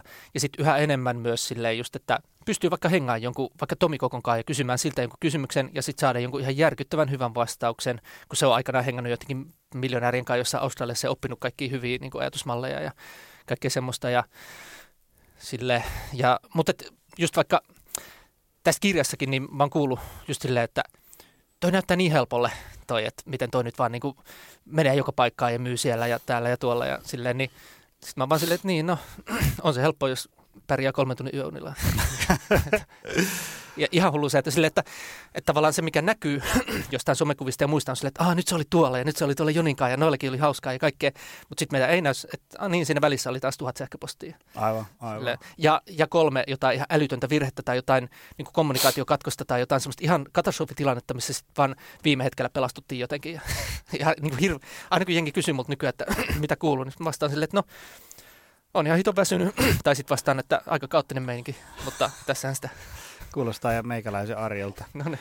Hei, tota, otetaan tähän loppuun vielä, että mistä ihmiset sut niinku löytää? Supermarketsurvival.fi. No joo, sieltä Entäs löytää. Muualta? Ja olliposti.fi. Ne molemmat sivut on vähän silleen retuperällä, mutta on siellä ihan hyvää asiaa, mutta se ulkoasu, niin siitä kannattaa olla armollinen mua kohtaan. Ja että jossain vaiheessa laitetaan ne kuntoon sitten, kun ehtii joskus. Ja eniten mulla on ehkä seuraajia niin kuin erinäisillä Facebook-sivuilla, eli just, että jos Facebookissa hakee hakukentästä Olli Posti tai Supermarket Survival, niin siellä. Ja sitten Instagramissakin nykyään aika aktiivinen, että Olli Posti ja Supermarket Survival molemmat löytyy Instagramista. Siellä on ehkä eniten niin kuin meininki, että jos haluaa tietää, mitä mulle kuuluu, niin parhaiten se selvii, kun menee siihen just Olli Posti Instagramiin ja sitten seuraa sitä storia. Ja. Niin siitä näkyy, että Aa, ai nyt se on tuolla Jonin studiolla. Hienoa. Hei, kiitos tästä. tästä. Myös katson tässä kelloa. Tämä oli ylivoimasti pisin väkevä elämälähetys ikinä, mutta mikä sitä hyvää flowta ruveta keskeyttää. Tuota, okay. Kiitos paljon, että, että tulit mestoille ja, ja tota, eiköhän me tässä taas törmäillä. Joo. Ja, ihan huikeaa oli tulla. Siis mulle tämä koko kirjan kirjoittaminen on ollut just semmoista vähän niin kuin kaapista ulos astumista ja sellaista, että nimenomaan, että mä oon ollut siellä pienessä hörhykuplassa kuitenkin ja mä haluan sitten käydä tätä laajempaa keskustelua ja tulla ymmärrytyksiä, ymmärtää muita niin kuin paremmin. Ei välttämättä täydellisesti heti, mutta tämä on niin kuin mulle, esimerkiksi tänne tuleminen on tosi tärkeä osa just sitä prosessia, missä mä haluan nyt olla, että on tosi siistiä, että pääsin tänne. Joo, joo, ja mun mielestä on niin kuin tärkeää avata tätä tämmöistä niin keskustelua, keskusteluyhteyttä, siis siinä mielessä niin kuin tavallaan, että, että jos niin kuin äsken sanoit, että on joku, on joku hörhökupla ja sitten on joku evidence-based kupla ja sitten on näitä muita uskontoja ja poteroita, missä ihmiset istuu. Niin, niin kauan kuin siellä jengi vaan istuu ja sitten sieltä heitellään mm. kakkapökäleitä toisten niskaan, niin eihän siitä mitään tule. Ei se tilanne siitä koskaan muutu. Kiva hei, että tulit tänne ja kiitos myös kaikille niille, jotka jakson niin kuin tänne saakka. Toivottavasti oli antoita settiä. Ei muuta kuin ensi kertaa. Se on moro. Moro. Tutustu lisää aiheeseen optimalperformance.fi ja opcenteri.fi.